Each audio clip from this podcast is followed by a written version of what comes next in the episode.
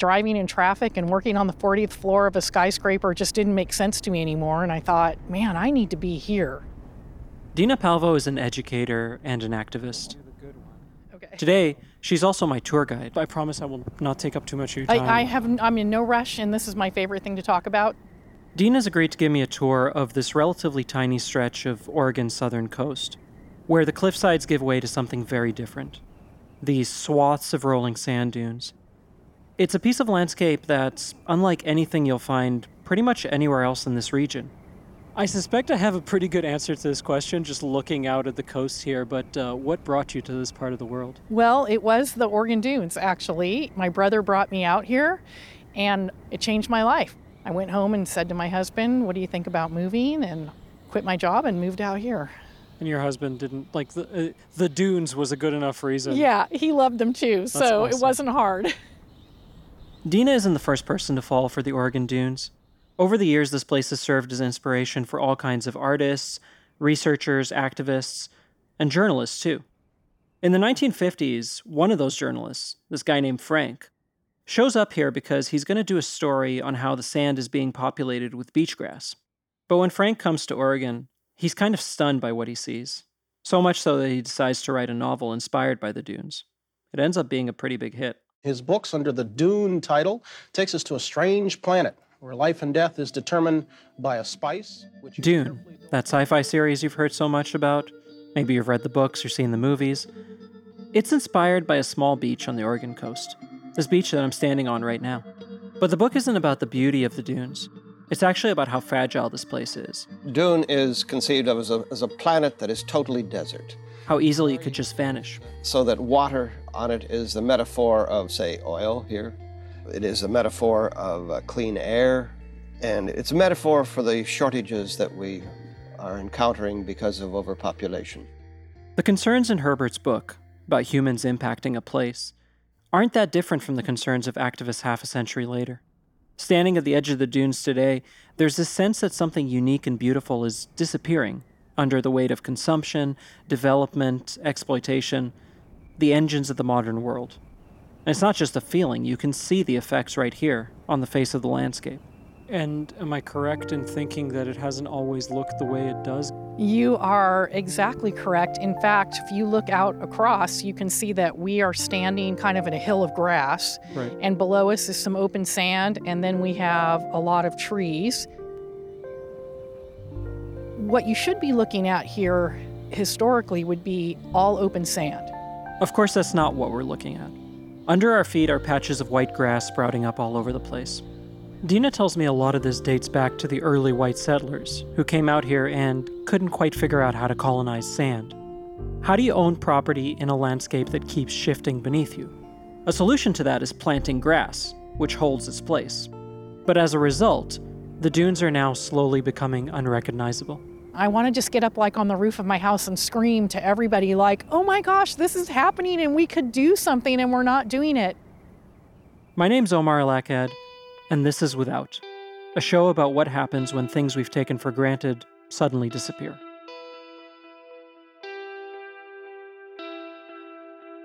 I'm a journalist and a novelist. My first book, American War, was set in a future ravaged by climate change. If you've read that novel, please don't be afraid. I promise this podcast won't be nearly as depressing. Actually, don't hold me to that. Right now, around the world, we are exerting more force on this planet than at any other time in human history. Geological shifts that used to take centuries, they now take decades. The thing Frank Herbert must have felt, standing out on those dunes, the sense that something vital is slipping away, it's not unique. And I think for many people, myself included, it's kind of the underlying emotion that we all live with now. What do we do about this growing negative space? The things we've lost, the things we are losing, the things we should probably give up.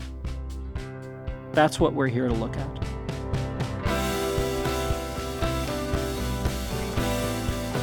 It's about how the world that we will see in the future might look nothing like the one we knew before.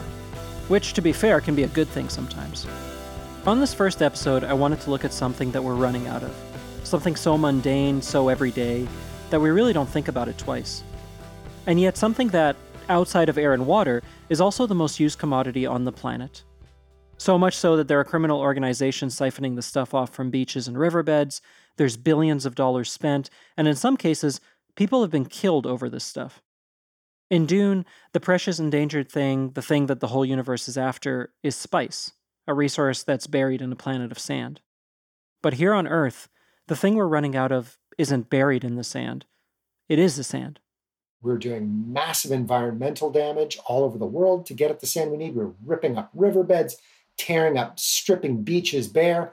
And in some places, organized crime has gotten into the act and people are being murdered over sand. You literally wrote the book on sand, which immediately raises the question why? Yeah, why in the world would I write a whole book about what sounds like the most boring subject on earth?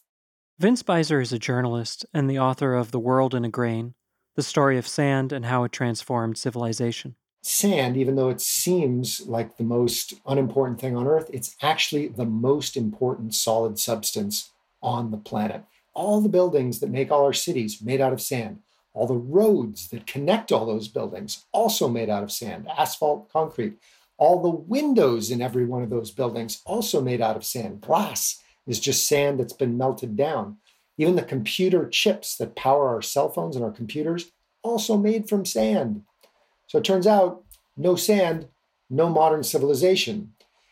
And the thing is, we have been building cities at such a pace and on such a scale that we are actually starting to run out of sand. So, the number one thing that we use sand for by far is concrete. And there, the sand that we use for that is it is really common. You find it in pretty much every country in the world. That's why it's such a popular building material. So, how can we be running out of this thing when we've got the Sahara sitting right there? Well, the answer is pretty simple. For things like concrete, sand from the Sahara, or really any other desert, isn't going to cut it. It's the wrong shape. The grains in the Sahara have been smoothed out by the air, and the kind of sand you need for construction is the stuff that's been shaped by water river sand. River sand grains are more angular, so they fit together better. As Vince Beiser puts it, it's the difference between trying to build something out of bricks and trying to build with marbles. So you can get it by by ripping up uh, topsoil or, or forests or, or farmers' fields and digging up sand that's underneath it. But the most common way, the easiest way, is from riverbeds. You just put a big old barge out in the middle of a river, drop a big pipe down at the bottom of the river, just like a big straw, and just just suck the sand right up off the bottom of the river onto your boat. You're good to go. So it's really easy. It's really cheap, but man, it is terrible for the rivers and everything that's living in them. It's hard to overstate just how many kinds of terrible Vince is talking about. Let's say one of these big barge things shows up and starts pulling out all the precious sand from the bottom of a river. First, the whole process is going to kick up all kinds of silt, mud, whatever's been sitting down there at the bottom. And when that stuff hits the surface, it blocks the sunlight, which in turn messes with the entire ecosystem. So the fish start to die, and then the things that eat the fish, and so on. And that's to say nothing of the fact that the river itself is also physically changing. And despite that, sand is now the most consumed natural resource on Earth. We use sand more than any other natural resource except for water. We use about 50 billion tons of it every year. That's enough to cover the entire state of California every single year. And the main reason for that is because we're building cities on a scale and at a pace that has never remotely happened before in human history. A scale so vast that the price of sand has soared over the past few decades. And all that money has attracted the same kind of criminality that vast sums of money have always attracted. Enter the sand mafia. There's people who are being murdered by sand gangs because they're getting in their way environmentalists, journalists, government officials. Right? It sounds crazy, but it's just like uh, fighting over drug turf or anything else. And they, I know of officers who go to these sites in disguise because they are afraid. That's after the break.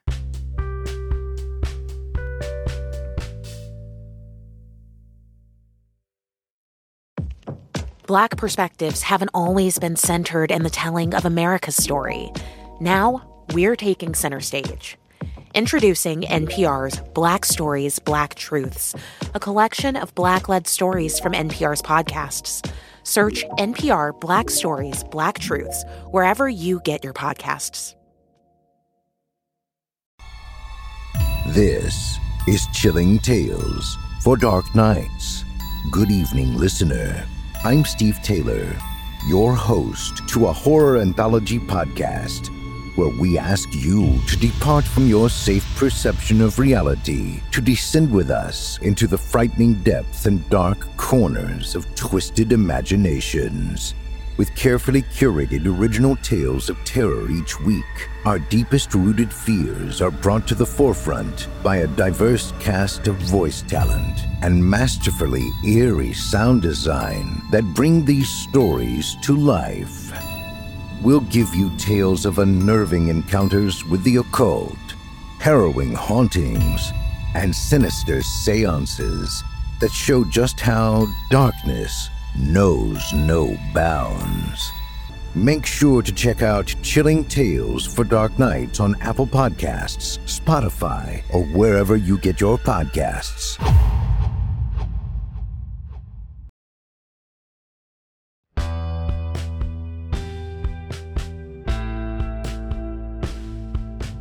And we're back. It was the early 2000s, and Sumaira Abdulali found this whole undercover act pretty bizarre. Why would officers need to hide out in order to watch something that was happening every day?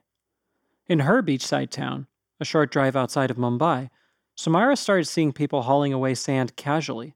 No cops, no ruckus, and apart from her, not really much interest. And I complained to the local administration, which is the collector, and the collector told me that I shouldn't worry about things like sand. But, you know, if you catch them red handed, we'll see. Just a note um, during our call, the audio dropped out a couple of times. If it sounds a little different, that's why. I, I knew he was just fobbing me off, really. Because no one in their right minds goes and catches a sand miner red handed. And, uh, and anyway, I'd be crazy to try. Beyond contacting her local council member, what other recourse did she really have? At this point in her life, her primary focus wasn't on politics, it was on raising her two children. I couldn't bear to have my beach ruined for them. So she went home. The house I lived in was on the beach, right on the beach. There was there's the house and then there's the beach. Around midnight, Sumaira is woken by a phone call. It's one of her neighbors. They knew she wasn't happy about the sand miners. You said you'd do something. Well, these trucks are here now. Do something. I didn't plan.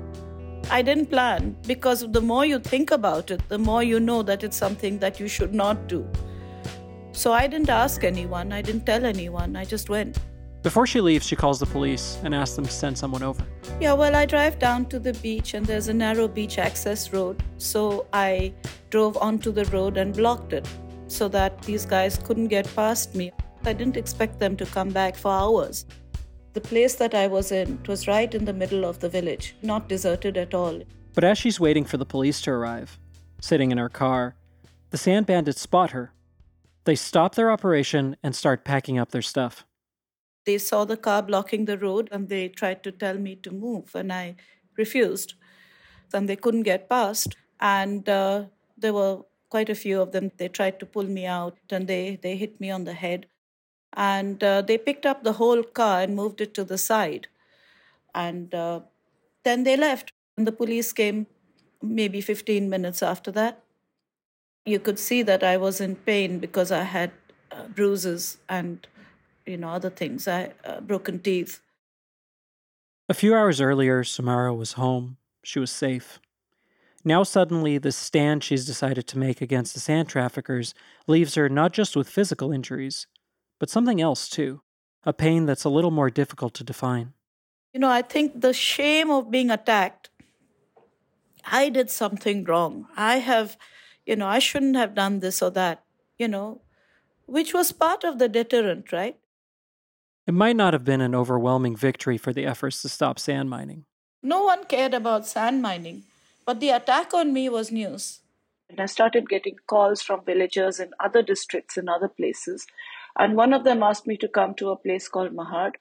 I just thought that it's a completely different place. I, I'll just go and see. So the first time was the beach. This was a creek, which is actually completely different.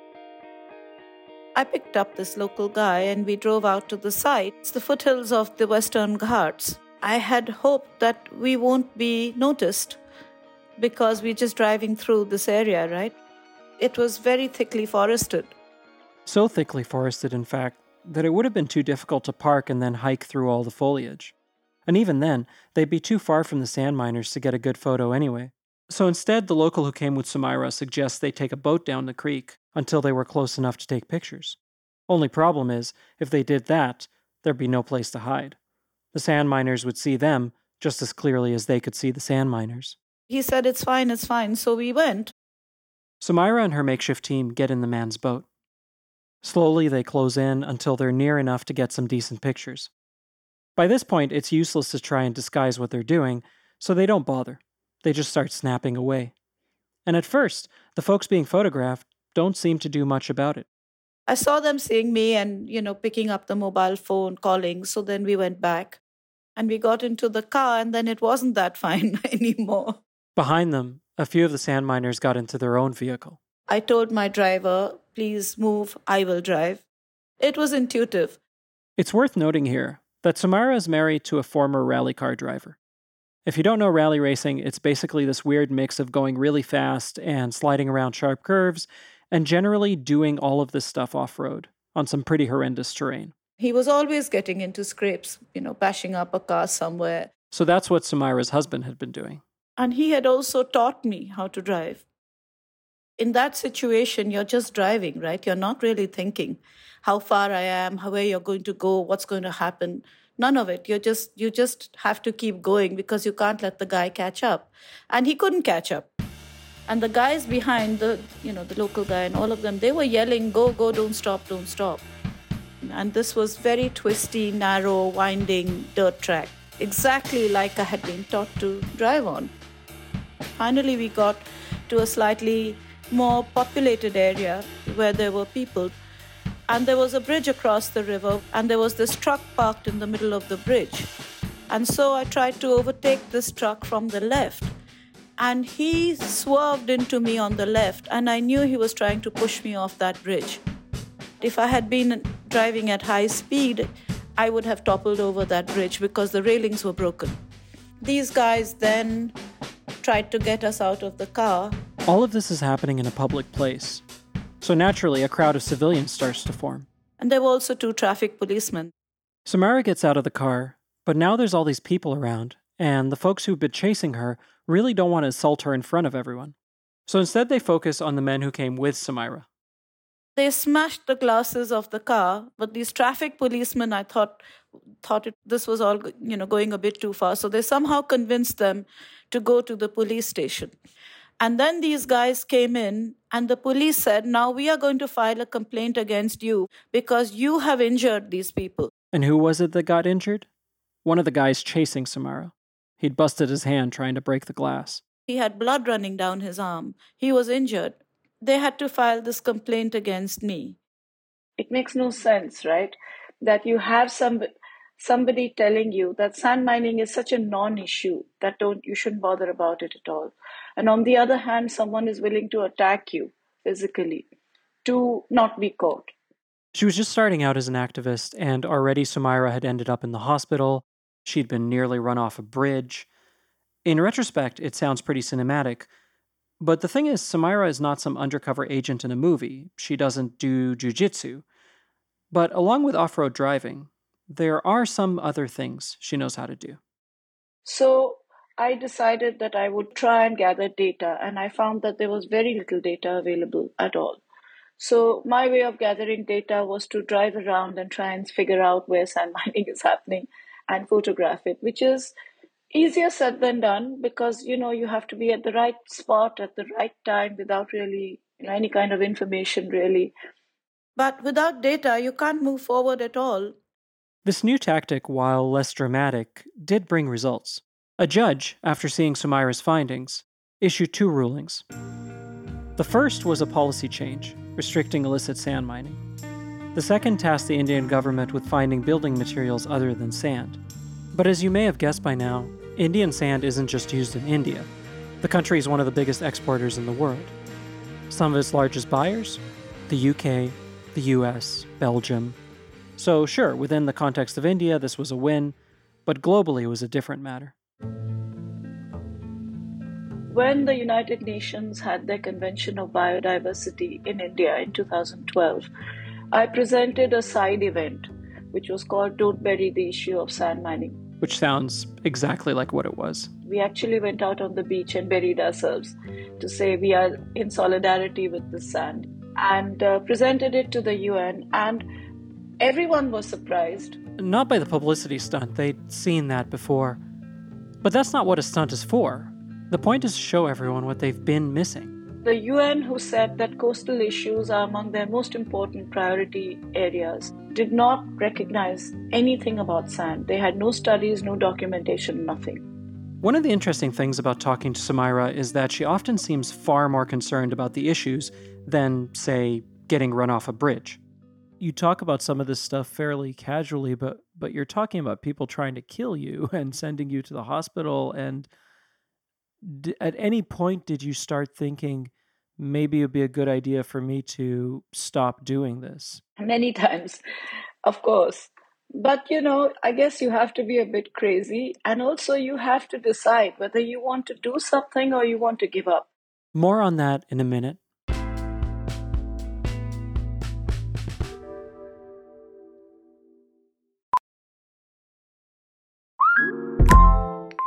Hey, Mel, Bry here. Gotta work from home today because the whole family caught a nasty. Daddy! Hey, Mikey, if you're gonna puke, find the popcorn bowl! But my availability is 110%. Coincidentally, so is my fever.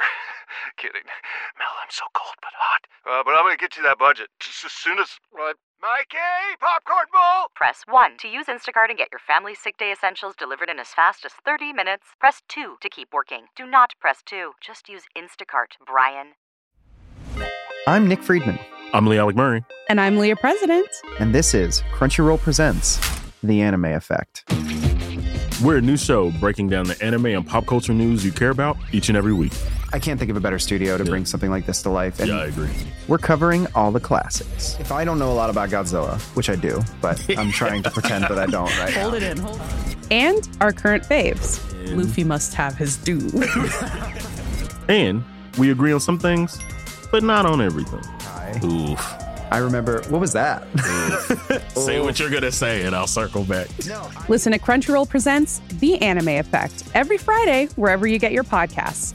And watch full video episodes on Crunchyroll or the Crunchyroll YouTube channel.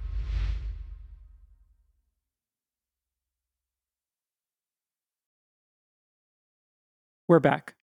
There's this famous saying about how all politics is local. And to a certain extent, that's probably true of activism too. Sumaira never set out to be this leader of the sand mining opposition.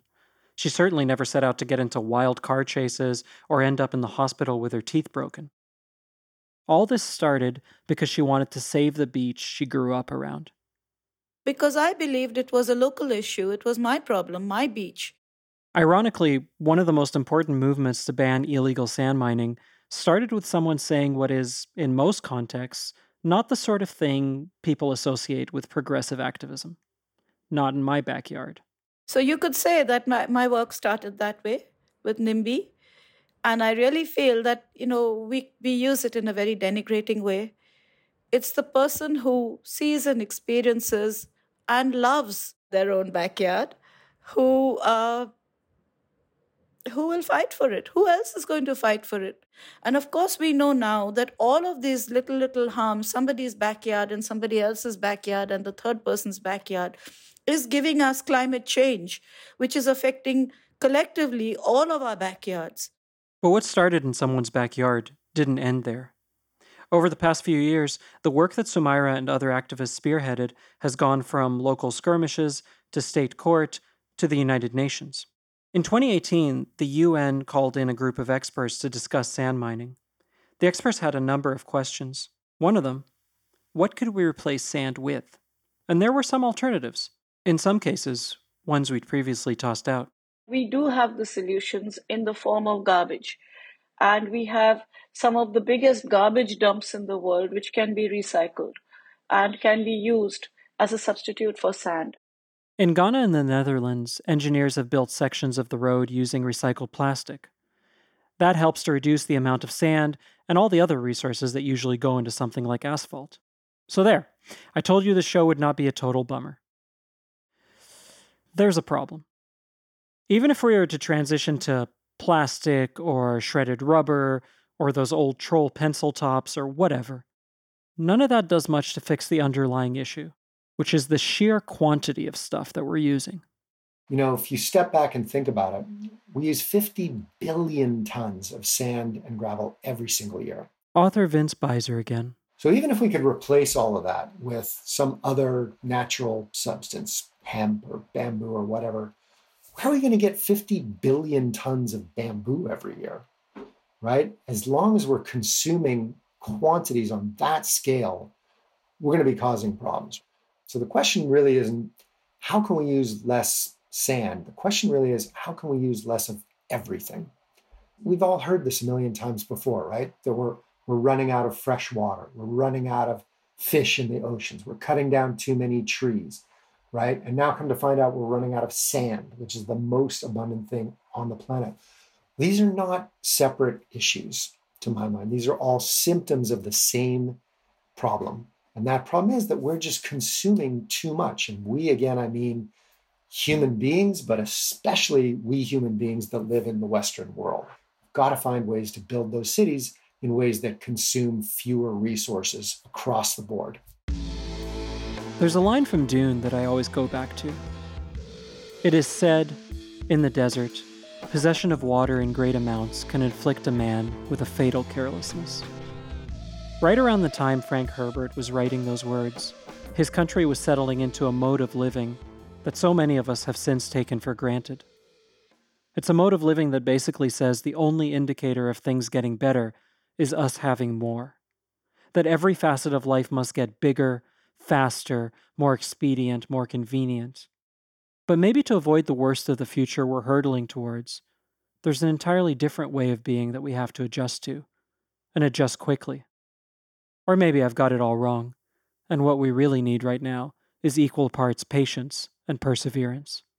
You know, I told you how when I was attacked the first time, and the case is still in court, and it's 19 years. So it's not that I've been busy every second of the day for 19 years. That's impossible. It's just that you have to be patient. You have to be actively patient.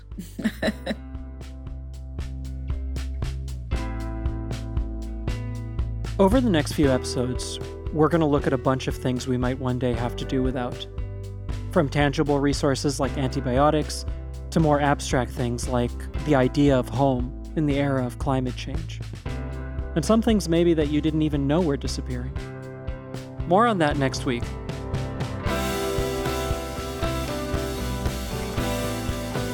Without is a production of Hyperobject Industries and Sony Music Entertainment. It's written and hosted by me, Omar El Akkad. This episode was produced by Jordan Allen, with help from Fendel Fulton and research from Zoe Bruskin. It was edited by Emil Klein. Thank you to the composer, sound designer, and mixer, Jonah Catcher. And special thanks to our production and development coordinator, Zaylee Mahone, and executive producers Harry Nelson and Claire Slaughter.